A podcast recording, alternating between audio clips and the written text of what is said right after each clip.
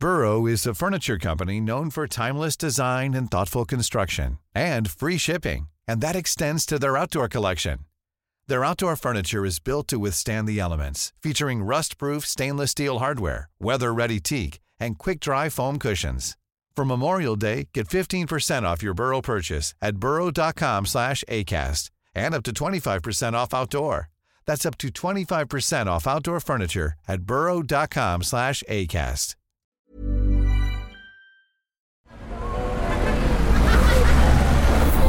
Podcast Network Asia.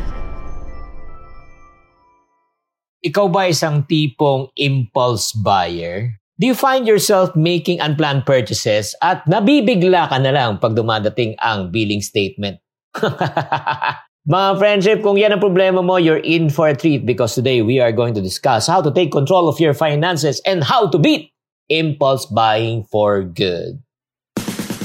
Hi, I'm Chingitan, and you're listening to Chink Positive Podcast, where I aim to equip you to become wealthy and debt free, teaching you on how to save, budget, get out of debt, and invest. Let's get into the episode. Hi there, this is Shinkitan, your pambansang wealth coach. Thank you very much for tuning in. Ito po ang podcast na pwedeng magpaunlad at magpayaman po sa inyo. Kaya nga maraming salamat sa, sa mga taong na tumatangkilik at maraming salamat sa lahat ng mga kaiponaryo, yung mga nagbasa ng libro, nag-subscribe sa mga other social media channel. And right now, we're reaching out to you through podcast uh, para sa mga tao na talagang mahilig lang makinig. Okay, pag-usapan po natin ang impulse buying. Ito po ay isang malaking problema ng karamihan ng mga tao that can cause financial stress, especially kung tight na tight ang iyong budget. However, may mga strategiya tayo on how to manage, again, the keyword is manage impulse buying. Hindi mo talaga matatanggal yan. Oo, kasi kakabit na po sa atin. Pero pwede nating i-manage para ma-improve po natin ang ating financial habits. So, bago natin pag-usapan on how we can really manage our impulse buying, alamin muna natin kung ano po yung tinatawag nating spending triggers. Ang ibig po sabihin ng spending triggers, ito po ang nag-uudyok po sa inyo. Ito po yung parang ano, sa baril ba, may gatilyo eh, di ba? May trigger siya eh, bago siya pumutok. Kaya ano po yung mga gatilyo na yun, di ba? Yung trigger na yun na pwedeng magpaputok sa iyo at magpabili sa iyo na wala sa oras. Number one, yung tinatawag nating stress or emotional shopping. Lalo na kung kayo ay may mga problema, may pinagdadaanan kayo, kung meron tayong tinatawag na stress eating, meron din tayong stress shopping. So yung find satisfaction and fulfillment na naibsan ba yung yung feeling mo? Pag ikaw ay may nabibiling bago, may sense of fulfillment ka. Is that your condition? Or number two, second trigger na pwedeng magpabili sa iyo ng mga gamit na wala sa oras, yung peer pressure or social influence. Yung bigla ka na nangyayaan ng friend mo, hindi ka, friend, ano tayo, inom tayong kape, di ba? Milk tea tayo, travel tayo. Nawala ka naman sa oras, nawala naman sa budget, pero nagkahiyaan lang, yun. So, sira na budget mo, di ba? That's another trigger. Third is what we call as FOMO, the fear of missing out. When you say fear of missing out, yung parang, ay, ba't siya meron? Ako wala. You have the tendency to compare yourself with others. Nakikita mo, parang feeling mo, honestly, feeling mo left out ka, feeling mo kawawa ka. Kaya nga, napapabili ka kahit wala sa oras. Pang-apat ay isa pang trigger na pwede magpabili sa iyo. Sale or discount. Ah. Siyempre, minsan nabubudol po rin tayo, di ba? Pag, ay, naku, 50% sale, 40% sale. So, parang feeling natin nakakatipid tayo. Kaya bumibili rin tayo. And then, another way, uh, yung packet ka nagkakaroon ng impulse buying, eh, syempre naman, yung parang nabubor ka lang. Wala kang mapanood. Di ba? Wala kang magawa. Nag-scroll-scroll ka lang, nataan ka sa TikTok shop, tapos may nagla-live selling, tapos nagpabudol ka na. Oo, kasi bored ka lang. And then, or if not naman, may mga iba naman kasi gusto, ayaw mo magpaiwan sa uso. Di ba? Gusto mo parati ka na una. Kaya kung ano yung una lumabas, yun ang ginagawa mo. And last but not the least, another trigger kung bakit ka napapabili or impulse buying is because of this famous line. I deserve this. Deserve ko to. Oo, di ba mga friendship? So of all the things that I just mentioned to you, nakaka-relate ba kayo? I'm sure nakaka-relate po kayo na meron tayong trigger eh. Siguro para sa akin personally, ang malaking trigger sa akin yung sale and discount. Kaya ako minsan napapabili sa wala sa oras. So right now, how can we right now manage yung tinatawag nating impulse buying once and for all? let me offer a disclaimer, ulitin ko ha. You cannot stop yourself from buying. Okay, lahat tayo gumagastos. The issue is not the buying. The issue is, are you doing it wisely? Kailangan maging responsible po tayo sa ating pagbibili. So, number one tip ko po sa inyo para sa mga impulse buyer is this. Gumawa ka ng shopping list. Gumawa ka ng list of the items that you need bago ka mag-shop. Diba? Sulat mo. Like, like for example, supermarket ilista mo muna lahat ng dapat mong bilhin. Ito yung rule ah, ito yung rule. Pag wala sa listahan, hindi mo dapat bilhin. Ganun kasimple. May nakita ka, ay, naku, may bagong ano to, uh, bagong snack. O, nasa list ba? Pag wala sa list, ba't mo bibili? ba? Diba? So, pagka, again, ay, gusto ko naman subukan eh. Ba, ba, masama ba mag-try? Eh, 50 pesos lang naman. Yung 50, another 50, another 50, another 50, magiging 200 na yan. So, nagpa, nasira na ulit ang budget mo. So, avoid impulse purchases. Pag wala sa listahan, don't take it. Number two, ay, grabe to. Avoid shopping when you're emotionally upset, angry, excited, basta emotional ka. Iwas muna. O kasi, baka yun nga, baka pumasok ka na naman yung trigger mo na stress buying, di ba? Pag nag-stress buying ka, edi impulse buying na dar- da- diretso yan. Kaya nga, mas maganda kung nagsashop ka talaga na alam mo, kailangan mo. Talaga may budget ka. Di ba? That brings me to number three. So, bago ka mamili, set a budget. Okay, like for example, pupunta ka ng grocery. O, oh, sige, grocery ko hanggang 4K lang, 4,000. So, dapat nasa list siya na may 4,000 ka. Tapos, let's say, sine-check out na, sabihin mo sa teller, di ba? Oy, uh, or yung sa cashier, ma'am, hanggang 4,000 lang. Pag umover, ikaw na mag-abono. so, at least pagka nag 4,000 na, sasabihin niya, sir, hanggang 4,000, meron ka bang gustong tanggalin kasi sumobra po kayo sa budget. And then number five, ito yung super effective sa'yo to manage your impulse buying. Use the 30-day rule. Uh, ito talaga, lalo na kung major purchases to, ang mga malalaki po ang gagastusin. 30-day rule. Ang ibig sabihin po niyan, maghintay ka ng 30 araw bago mo bilhin yan. Pag-isipan mo muna mabuti, after 30 days, balikan mo kung talaga nandun pa yung nginig, nandun pa rin yung desire, nandun pa rin talaga na super kailangan mo talaga. That's a time that you consider ah, not to buy. Kasi may mga consideration pa yan eh. Like for example, paano malaman na talagang time mo na talaga to buy after 30 days? May cash ka ba? O ganun kasimple lang yan. Kung uutangin mo, ika-credit card mo, ito 12 months zero interest mo, wag na. Hindi mo afford yan eh. Di ba? Parang why pay for something that you are you cannot afford and paying for the interest? Di ba? Ang pinaka-best na basis niyan talaga kung talagang afford mo siya, affordable, ha? is when you use cash. And then ito pang isang tip ko po sa inyo na that can really help you ha, para mabawasan ng impulse buying. Huwag niyong samahan yung mga taong talagang magagastos.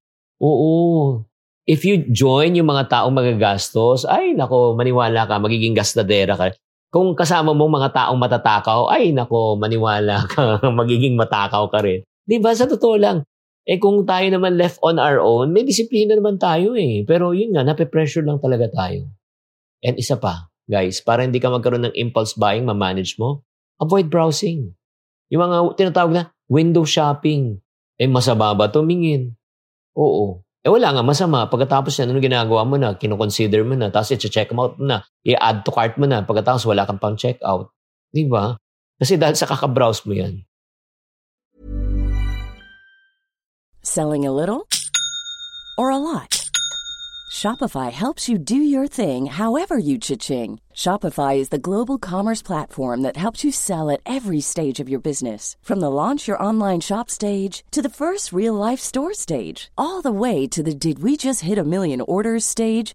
Shopify is there to help you grow. Shopify helps you turn browsers into buyers with the internet's best converting checkout. 36% better on average compared to other leading commerce platforms because businesses that grow grow with Shopify. Get a $1 per month trial period at shopify.com/work. shopify.com/work. Hey, I'm Ryan Reynolds. Recently, I asked Mint Mobile's legal team if big wireless companies are allowed to raise prices due to inflation. They said yes. And then when I asked if raising prices technically violates those onerous 2-year contracts, they said, "What the f- are you talking about? You insane Hollywood ass."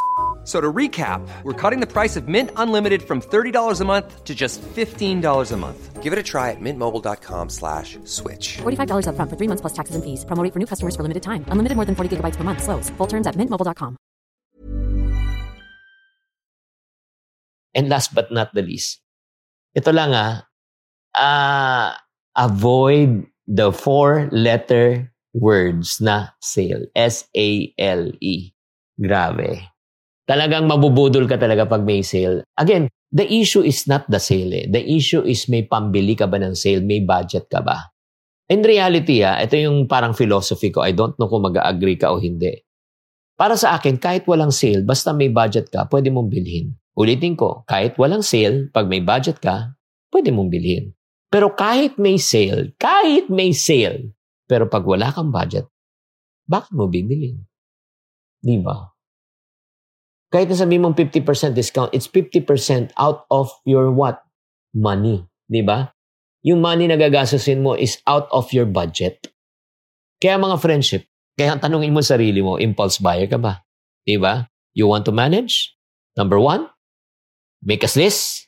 Number two, Avoid shopping when you're emotional. Number three, maglagay ka ng limit ng budget. Number four, use the 30-day rule. Lalo kung major purchases, maghintay ka muna. Number five, use cash. Number six, layuan yung mga taong ika nga nagdadala sa'yo sa tukso. Number seven, huwag mo tukso ang sarili mo by browsing. Number eight, avoid yung sale. Alam niyo mga friendship, no, mga kaiponaryo, by following these tips and strategies, ang ganda, you'll be able to gain more control about your impulse buying habits. And you can make more mindful spending decision. Tatandaan na, ang pagmamanage po ng impulse buying takes a lot of practice, consciousness, and discipline. Pero itong good news. Pag na, na ano mo na to, na manage mo na to, it will improve your financial habits and it is sure worth it. Kaya nga ito yung challenge ko po sa inyo today. Challenge ko uh, sumali na kayo sa aming 60,000 ipon challenge. Oo, yung mga bagay na hindi mo ginastos, ilagay mo sa ipon mo. And then baka masyak ka, after one year, eh meron ka ng 60,000 ipon challenge. To know more about the ipon challenge that we are issuing, you can just check out our piso planner. I-ano na lang, i-google search na lang yung piso planner sa Lazada, Shopee, or TikTok, what Ship Piso Planner is all about, and you will understand what I mean. Maraming maraming salamat for tuning in. Thank you very much. I hope that you uh, have learned on how to manage your impulse buying. As I always say in my program, to every problem, there's always a solution. If you're not part of the solution, you're part of the problem. Always think positive. Bye. Hi, guys. Thank you for listening to this episode of the Chink Positive Podcast. This podcast is powered by Podcast Network Asia. If you want to keep on growing and stay inspired, follow us on wherever you're listening to this podcast and share it with friends. Have a good day and always think positive. The views and opinions expressed by the podcast creators, hosts, and guests do not necessarily reflect the official policy and position of Podcast Network Asia, the hosts of the program, or other programs of the network. Any content provided by the people on the podcast are of their own opinion and are not intended to malign any religion, ethnic group, club, organization, company, individual, or anyone or anything.